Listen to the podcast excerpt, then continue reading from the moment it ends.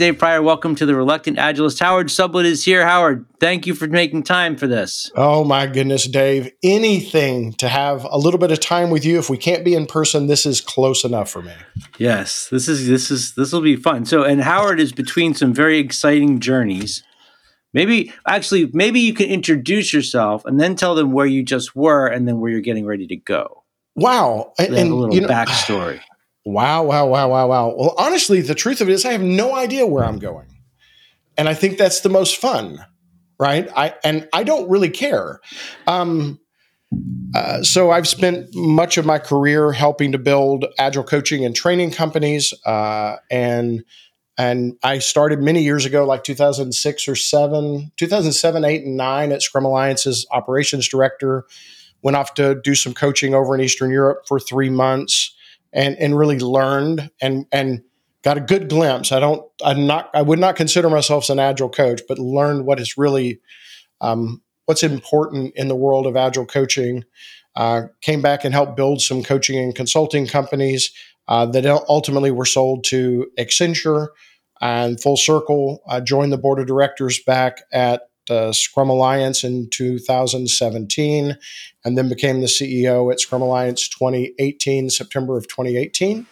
And then the end of 2021, I guess it was. Gosh, if you're like me, Dave, all of these years and dates are blurred because of COVID. Like, especially since the pandemic, it's like one man, really long month. Everything yeah. is everything is blurred. Um, decided that I needed a break and just retired from my role. And I've spent a year hiking, journaling, reading dozens and dozens of books. I've got a few clients that I do a little bit of piecemeal work for to try to help them because it's ultimately for me, I still am vested in advancing the the, the agile movement. Um, I want to keep my foot in that door, but man, I'm enjoying prioritizing uh, life and living rather than working. And so I don't really know where this journey is going to take me, but I'm I'm enjoying it for sure. I don't don't care as much about the destination, but I care about the journey. All right. Cool. Thank you. Um, and I forgot about the beginning stuff of the Scrum Alliance. So that was one of my favorite things. Was there's this one of my favorite stories to tell about you. Is I was in Kuala Lumpur and the system was down and I couldn't submit my students, and it was like two o'clock in the afternoon there. I don't even know what time it was here. And I sent a message. You you immediately responded and fixed the problem. I was like, this place is the coolest thing ever. And I just that was really a great thing. Oh, little did you know, Dave. Oh, little did you know. but what we're going to talk about is not the past. We're going to talk about the future. So, um, this is something that has been you know i've been in a lot of conversations recently like where are things going? Because everything's upside down. I mean it was bad enough when the pandemic started. Um, i mean uh, that threw everything into upheaval. Um, but now with all the layoffs and all the other stuff going on and i keep hearing stories about companies getting rid of the job of scrum master and replacing it with this impossible idea of an unfulfillable project management role um, where do you think things are going? I mean, is like, are we in like the the last episode? Is this if, if Agile is Happy Days? Is this when Cousin Roger has joined? or is this the uh, Fonzie jump the shark moment? We're not sure just well, quite yet. Yeah, it it could be. It could be. I don't know. There's a, a lot of the layoffs and stuff seem like it's not connected to an agile movement. It seems like those are just uh, fast followers. Um, they're not really. It's an excuse now. It's people just an excuse. They're they're cutting costs, so we should cut cost. It's uh, it it changes their P and L balance to where they can compete on a what they perceive as a as a level playing field. And I'm going to tell you that cutting large numbers of people to change your your P and L statement is a is a terrible way to proceed as a leader.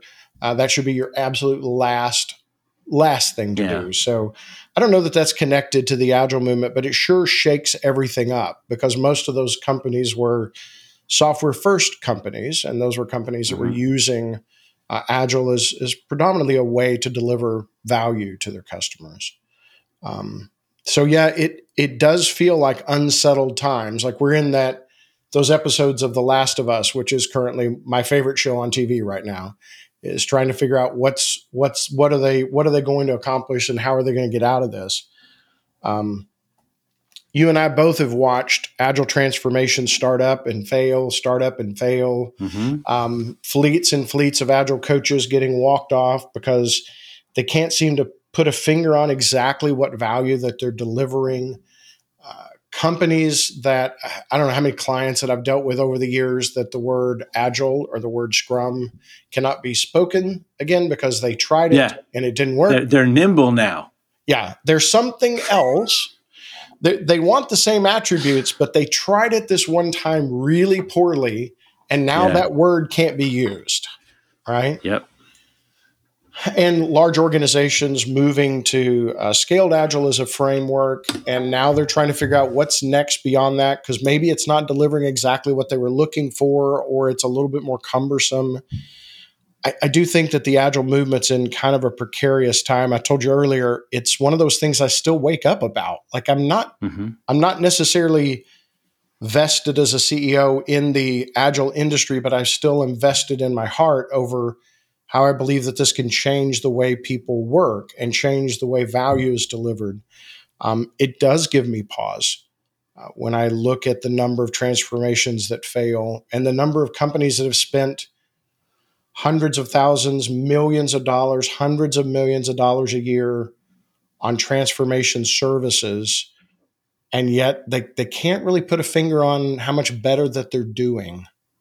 That's the well. Do you think that's because me. they're they're they're waving dollars at curing symptoms instead of getting to the fundamental problem? I think it's a lot of different pieces of it. Again, I I, I don't think I have a, a clear answer. There's um, number one, it's the it's the same syndrome we talked about with companies also doing layoffs. Many companies decided, I want this Agile thing because the other companies are getting it, so we better buy some too. Yeah, it's cool. It's a cool thing, it. right? It's a yeah. That's what the cool kids are doing, so we should buy some of it. Google search, hey, you sell that, I should buy it. They're they're trying to buy a thing, which um, you know, agile isn't isn't the destination. That shouldn't be the goal right? But right. So I think there's a lot of those happening where companies are trying to buy a thing when it's really not a thing.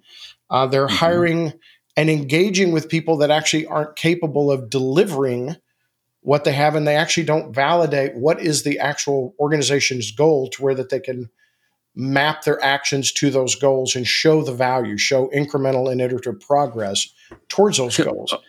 All right, so hold on for one second because I want to what you just said. I want to like highlight that and make sure people heard what you said.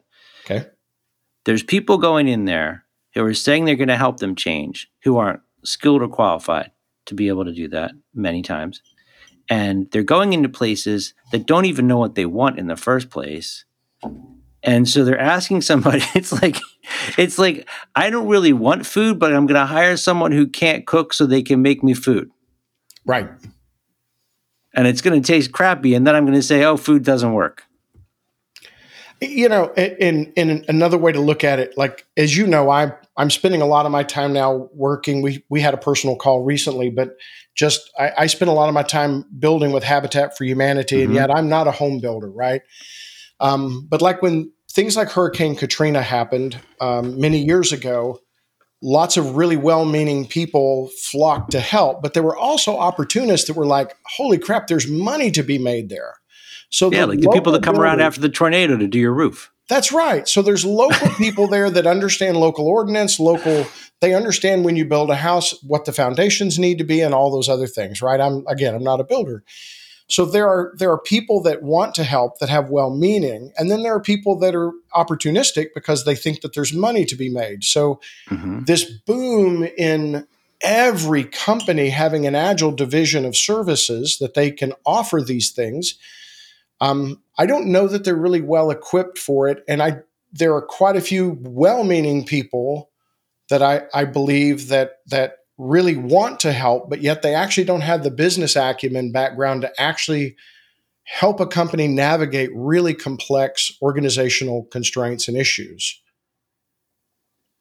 Okay, so I want to. So, one of the things that the first conversations I had with our mutual friend, Jim Cundiff, when I met him, I was coming out of PMI background, right? I was there as a at the first Scrum gathering I went to. I was there as a representative of the IT&T SIG, and I said to Jim, I can completely understand how I would explain the value of Agile to a project manager, but how would I explain the value of project management to an Agilist? And he said they don't know how to go upstairs. And what he meant was that a lot of the people in the Agile community were well intentioned and really smart and brilliant people but when you put them in a room full of waterfall executives, the floor collapses. Ah. And are we have we not solved that problem yet? I don't think so.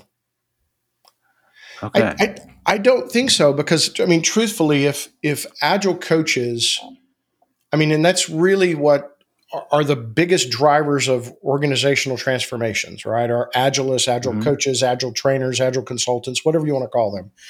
Um, we'll, we'll, put them under the bucket of agile coaching, but I know that there's a difference in coaching and consulting, but I'm going to call them all one bucket. Okay. Those are the ones that most companies hire, whether they hire an Accenture or a McKinsey or they hire a independent. Um, the the people that are going to show up are, are predominantly agile coaches, agile consultants, and many of them don't have that business acumen to to be able like if they were really delivering exponential value, if mm-hmm. if coaching at this much day rate, whatever that day rate is, and whatever part of the world that you're on, if you are billing them X day rate, you should be delivering X times two or X times something In of value, value, towards yeah. organizational goals. And as the external, as the consultant or as the agile coach, it's your job to, to, mm-hmm. to show how the efforts that you're doing and the time that you're spending is aligned to the outcomes of the organizational goals. And okay. and but most of them, most and this, these are broad strokes, Dave, but many of them get that call to do a roof and it's going to be good money, so they say yes. And they get in knowing they're not really sure exactly what the organization's goal is, and they actually are trying to buy capital A Agile they're really not yeah. trying to focus on an organizational goal. And I think those kinds of things contribute to this. We can't talk about agile practices within an organization now because that word is banned. And okay. you know that company has spent hundreds of millions of dollars for a promise of, of what agility can do for them, and yeah. and they're not seeing it yet. And that's what keeps me that, up at night. Do you think that we still have a lot of? I'm going to try to stick with the roof thing. I'm not sure it's going to work. Do we still have a lot of roofing companies showing up where the roofers get out of the car and instead of just getting to work on replacing the shingles, want to stand around and talk about, well, why shingles? Maybe we should consider sponges, or have you thought about laying dogs on your roof instead? Um, maybe there's a maybe, why do we even need a roof? Maybe we just need to live in the open and let you know an organic formation occur. Um, do we have a lot of that still? I I think so. I just talked to a software company the other day that produces that produces a software that Agilists can use that actually wants to create a servicing practice of agile coaches because they believe that there's a lot of money to be made in it. Uh, and like so, a vending machine. Yeah, they they want those. uh, they, I put a quarter in and I get out of something. Fritos and a coach. Yeah, yeah, this is what I want. Um, and um, yeah, I think that this is something that the agile industry hasn't really adopted well. And when you like get this, I was in Nashville at the last agile conference. I don't, I don't know if you were there or not. No. But, but, it seemed like most of the topics, and again, I did my typical thing at the Agile conferences. I looked at the schedule and then I sat in the hallway.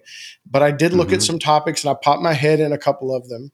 So I by no means saw all topics, but there was an awful lot of like pseudo psychology and, um, you know, uh, uh, personal coaching kind of approaches and stances that, while could be valuable, those mm-hmm. are not skills that you don't need, but those aren't really necessarily what a organization is hiring you and paying your rate for they're looking for results. They're looking for results that impact a client or impact okay. a customer.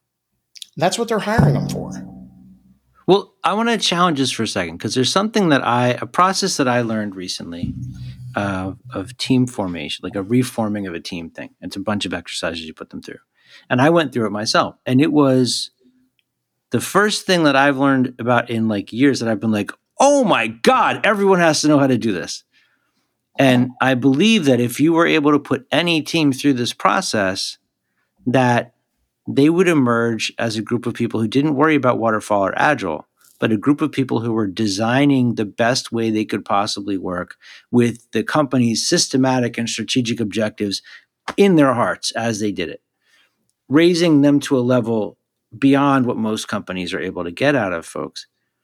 But I can't imagine for the life of me how I would have that conversation and say, like, because I don't, I can't show you the connection between these people are going to show up in a way they've never shown up before, and here's how it affects your bottom line or your Yeah. company strategy or whatever it is. I mean, Well- how do you connect those? Um, Or do you have to start? Do you have to start at the corporate, like strategic objective, bottom line thing, and then work your way back down and hope for the best? Well, every every engagement from a consultant or from a coach, um, whether you're hired on as a as a internal person or brought in as an external, so those are very similar. There, there's an there's ultimately a goal that they want you to help them achieve, and uh, the Mhm. first thing really is setting down with a conversation with whoever your champion is, whether whether Mhm. that's the CTO, CEO, whoever this is in the organization, head of the PMO. I have no idea whoever this is, and really set down like what are the measure, measurable goals that that you could help them achieve that align with the organizational strategy. So you because you don't want to to be helping the organization row in a direction that is uh, at odds with the direction that the organization is being tasked with going. So Mhm. you you're there to be a helpmate to help them do that and help adopt agile practices in order to do that you've got to collect all the data before.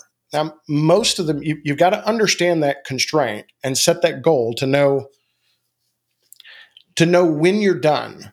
Like when i Mhm. achieve this goal when i help you achieve this goal whether that's improved quality or faster time to market or whatever this is that's a time that the engagement could be over and because we've achieved those goals right? It's an outcome. It's not Mhm. just output it's an outcome you have to collect the data of all of those things before you start. Like before you start monkeying with the system in your discovery process you need to figure out what what what is the predictability now of the teams? What are the defect rates? What are what is customer satisfaction on all these things? What is your cycle time? What are all of the things that the that the customer the organization your stakeholder is most interested in you're going to have to capture those metrics before you start. And then you have to start building mm-hmm. experiments around what what of the things that you're doing are impacting those right?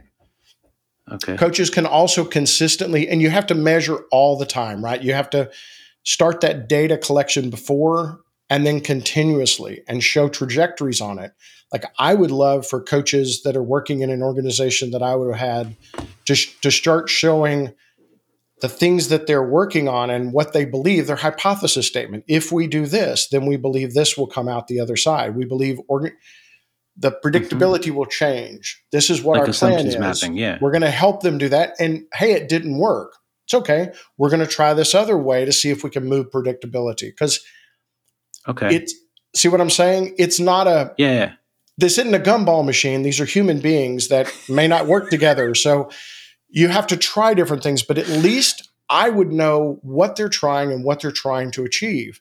And then you can constantly be doing, you know, analyzing the cost savings that the organization Yeah. Yeah. could attribute to the work that you've done or the increased value and value delivery that they're able to achieve because of the work that you've done.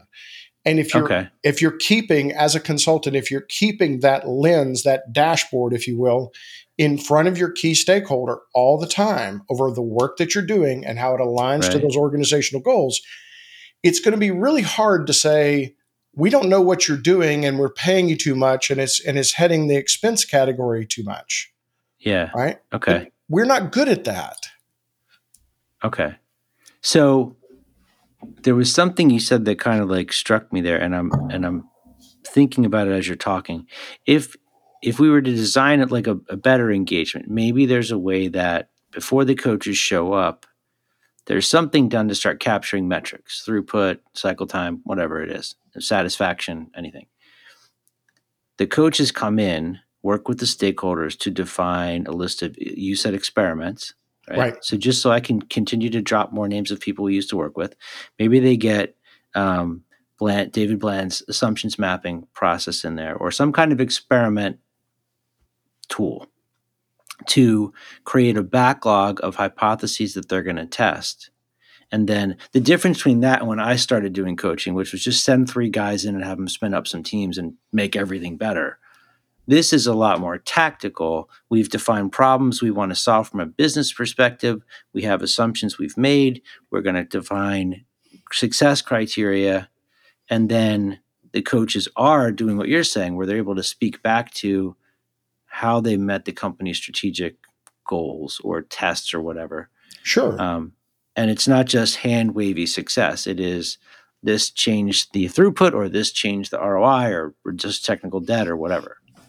Well, and, and the beauty too of this is you, you know that uh, even with the beginning that that you when you understand what those cycle times are and what those metrics are in the beginning. And what the stakeholder believes is the most important thing that for us for the company to focus on or the organization to focus focus on. Once you're in there for a little bit that can change right? The discovery Right. part of you of coaching you discover something else.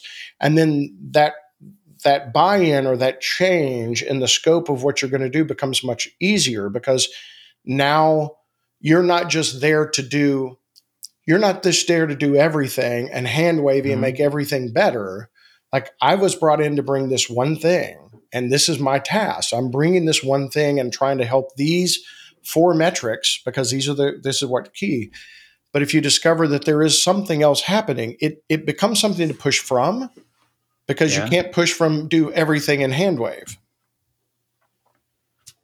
Okay. So do you think then that each team this this is the question that's been stuck in my head for years and I keep coming back to it.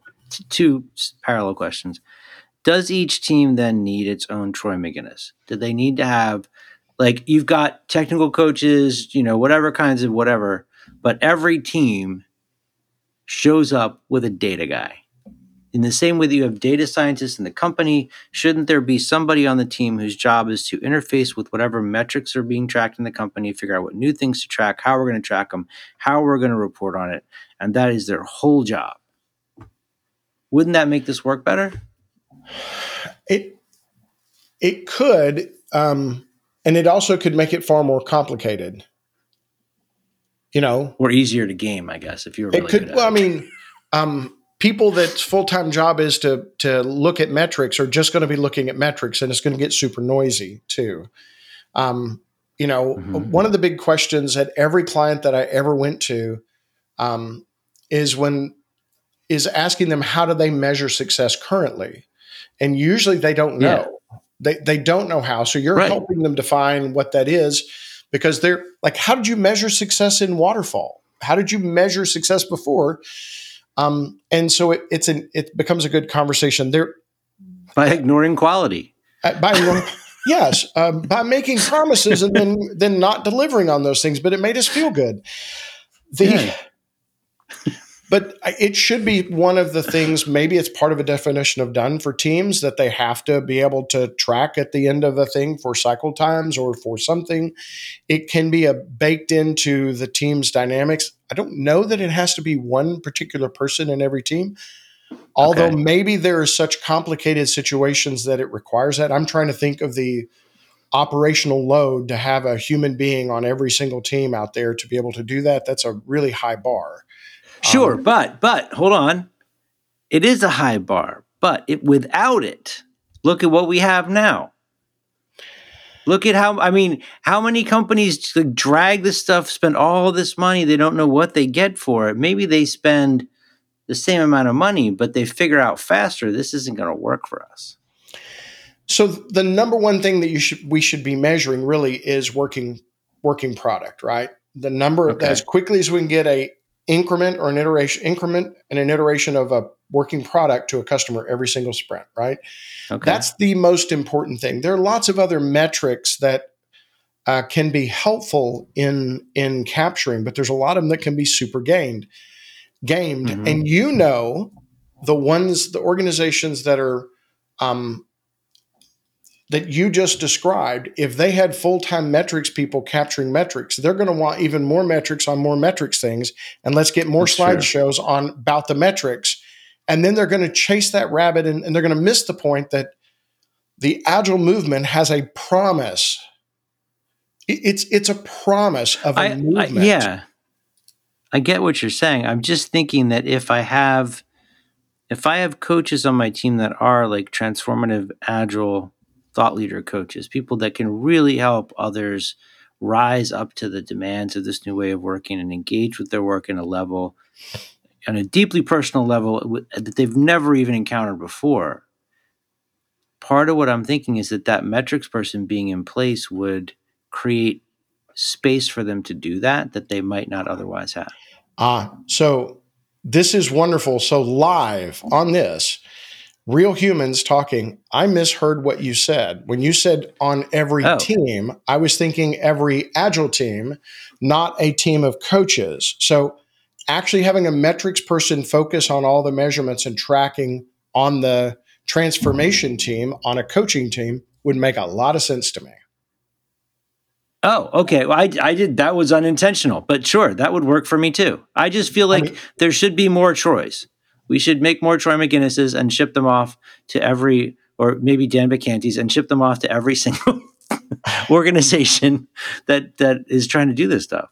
that well uh, troy really should and i'm a huge Magennis fan um, troy really should help help write the book and the and the playbook for agile transformation coaches um, to be able to be successful because i i think that this is one of the key pieces of why agile transformations have stalled and stopped and Mhm. people are now starting to discover are, are talking about again maybe agile is dead maybe no one's going to take a scrum class again maybe no Mhm. um, I, I don't think it's that finite, but I do think it's our responsibility as stewards of an agile movement.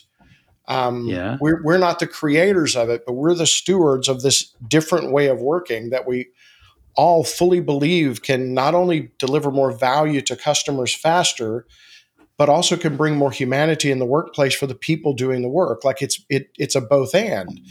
And Yeah. so it's up to us as stewards of that movement, as the faces of it in the world. Those coaches that are at XYZ company are the faces of an agile movement. And it's up to up to them to be good stewards and actually start Yeah. showing and tracking those metrics of what what's happening towards those organizational goals.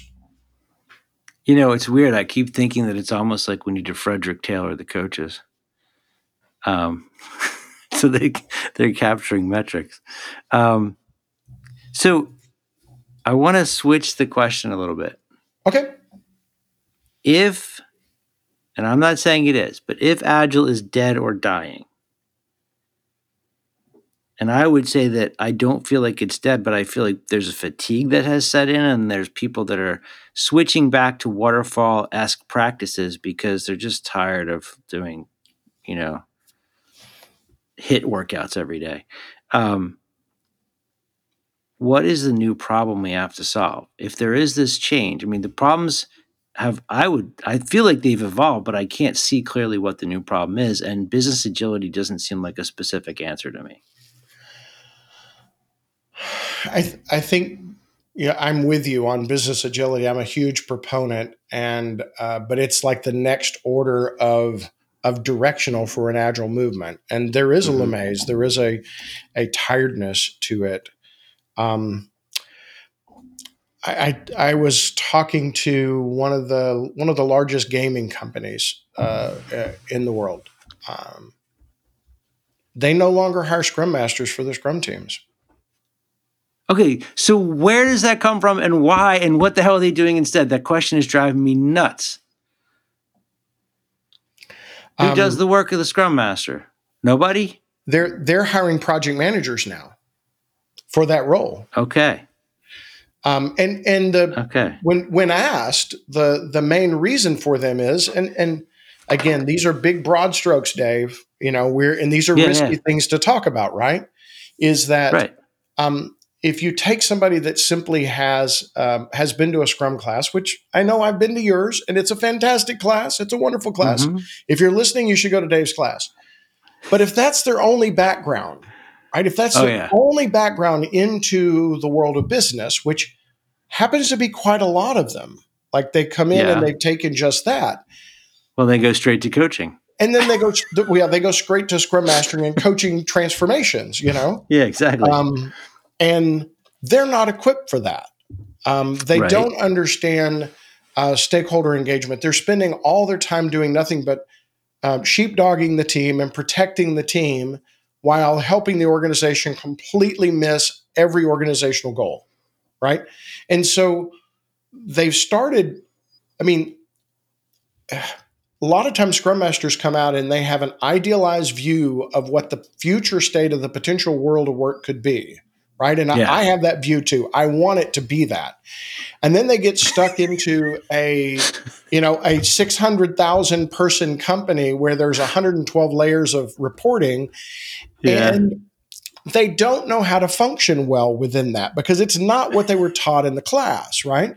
So they can look to their PMP brothers, to the project managers, yeah. and, and they understand stakeholder engagement. They understand and, and they they uh, they have that business acumen aspect to them, most of them, because they have to have multiple years in that in that business to even get that PMP.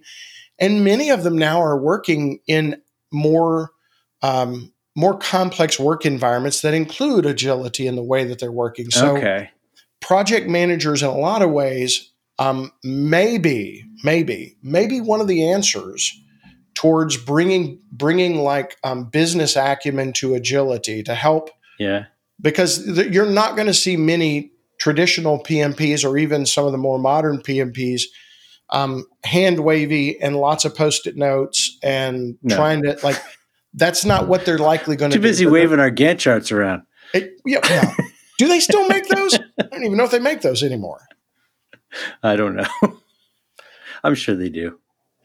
So this is really funny. I, I was cracking up because you were saying the thing about the Scrum Masters having this idealized version. I was thinking I am so much more dystopian about this because I what you described is where I've been for a really long time. Is it's this weird cyborg version of project management and Scrum Master and Agile and Lean and all these other things and social engineering that you Yep. you have to have all that stuff to be able to be good at this job and survive at this job. And so maybe I'm wondering then are we actually at the beginning of having such a thing as a legitimate agile project manager? Can you do can, is that possible? Or or Um, or is the business world creating a space that is waiting to be filled by that thing if we can figure out how to Frankenstein it together? So I, I don't know that it's about Frankensteining, by the way. I think Okay. that uh, if you look at a lot of searches and a lot of the ways that um, like recruiters and stuff are looking for roles, they're looking for somebody with a Scrum Master or a PMP.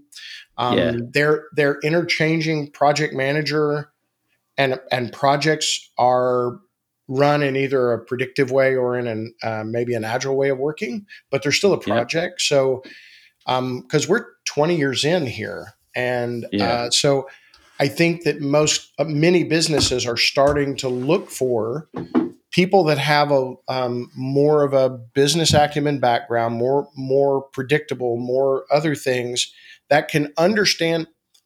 Let's put it this way: very few organizations are 100% a Scrum team, top to bottom, side to side. Like there's, Sure. I can, there's, there's not many. So most organizations are complex. They're running um, uh, very predictive here and very agile here, and then they have this, but then the blending is weird, and maybe parts of it are SAFe, maybe not. We're not sure, and they can't try less, but they're trying that over here, maybe. And there's a Spotify model, which isn't a model, but anyway. It's a floor wax and a dessert topping. I mean, so do, does an organization, does a company go out and hire people with only those expertises, or Or do do they find somebody that has breadth and depth that probably could survive and thrive within any of those type of systems, right? Yeah. Um, now I'm not talking about your grandmother's PMP that got it, you know, way back in the day, but the more modern PMs that are coming through, I've Yeah. been really pretty impressed with them, to be honest, um, about the Okay. way that they're seeing and perceiving, embracing various ways of work and understanding where it's applicable and where it's not. Now, are they the most dynamic agilists? Probably not. Are the most dynamic agilists the ones that actually can get the ball over the goal line? Maybe not. So I, I don't know that it's a Frankenstein kind of a situation. I think it's a maturity of the agile movement, uh, Yeah. really. And it's driven by business needs. I, I guess yeah. There's um, probably a handful of people I know that I feel like are capable of walk. I always used to describe it as like Blade, like the vampires that can walk in the sun, the people that can switch back and forth between waterfall and agile and move through those two spaces with ease. Uh, I don't know. I mean, I don't know a lot of people that can do that, but maybe that's because the upbringing was so you're this camp or you're this camp you know maybe now like that the PMBOK has agile in it it'll be an easier thing an easier fit I, I- would think so. I mean, the vast majority of the world out there, world of work is complex in the way. I mean, we either know our customer, but we're not sure the product, the Yeah. solution. We know, or or vice versa. So very rarely are things in, you know, Snowden's simple domain. Like it's a known known problem, known solution.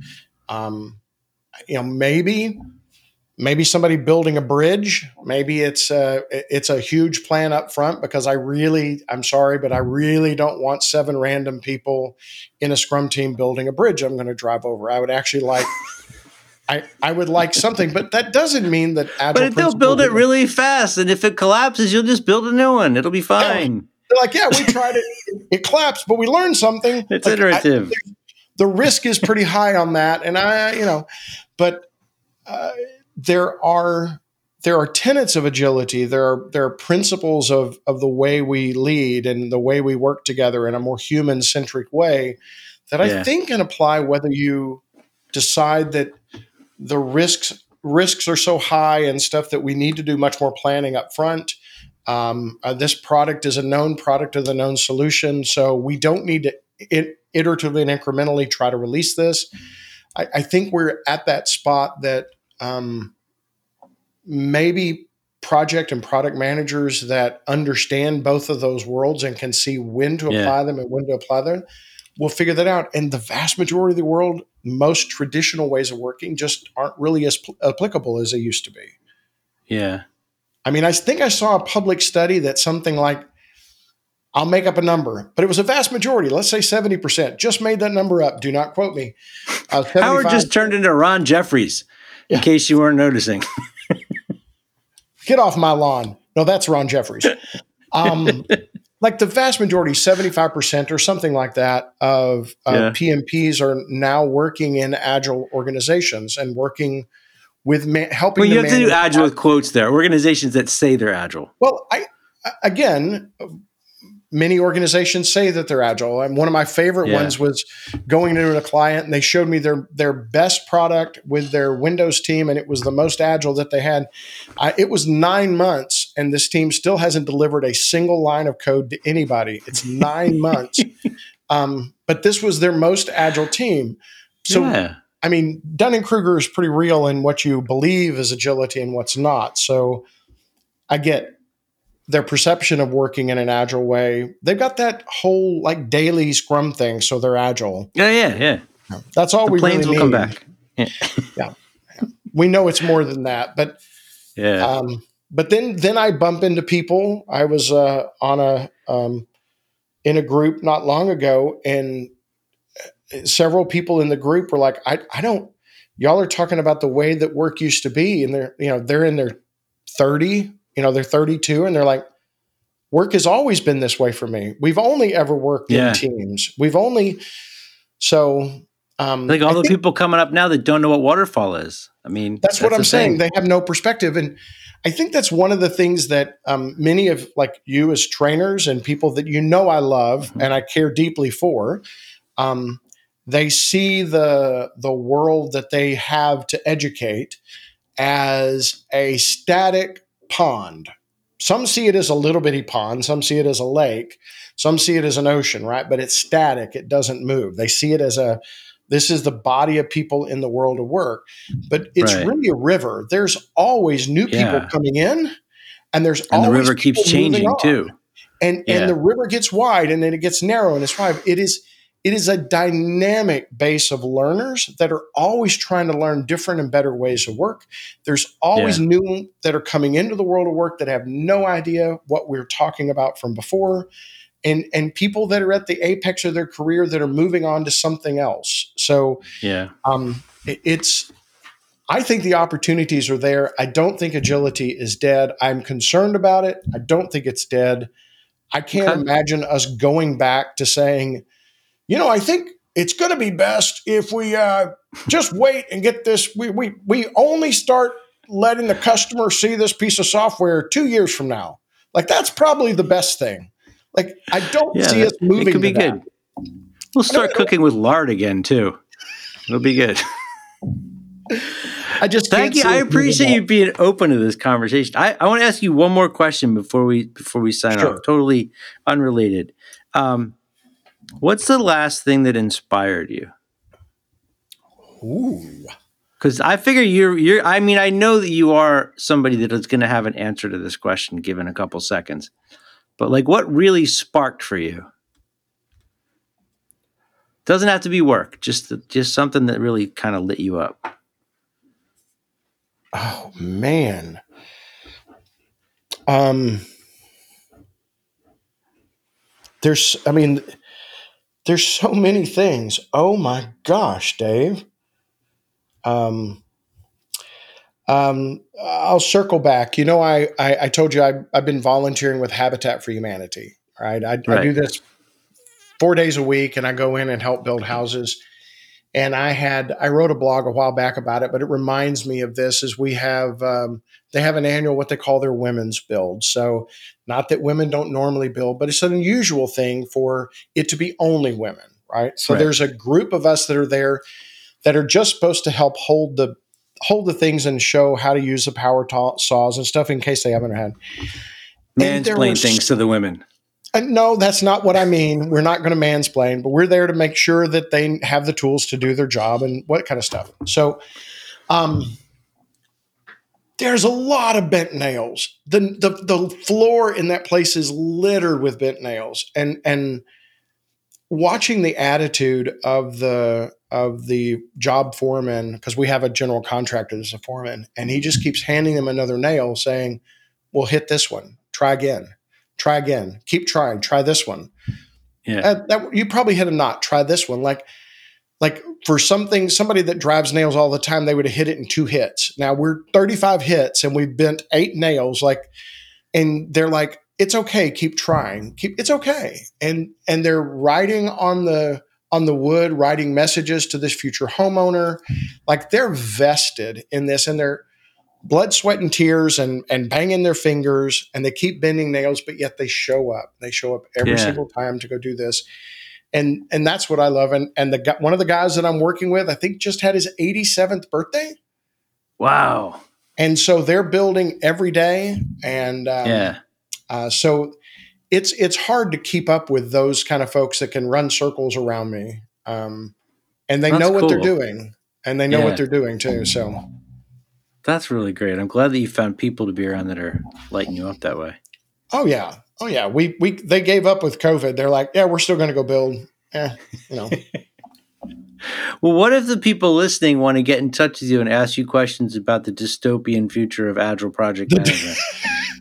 the Last of Us Agile Edition. Um, yeah, Yes, this exactly. is exciting stuff. Yeah, people really, really, really. it's to be like The Walking Dead. Yes, uh, clearly I have nothing to sell. Um,